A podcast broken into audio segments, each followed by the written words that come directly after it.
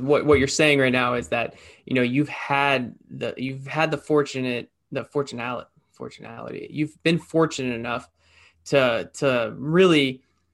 grasp a lot of cultures at a younger age and, and get that wisdom or that knowledge right off the bat. And I, I think what is lacking for Americans, um, for many people around the world, but I, I would target Americans the most is they don't understand that other people do it other ways. And they think that the way they do it is the only way to do it. And I mean,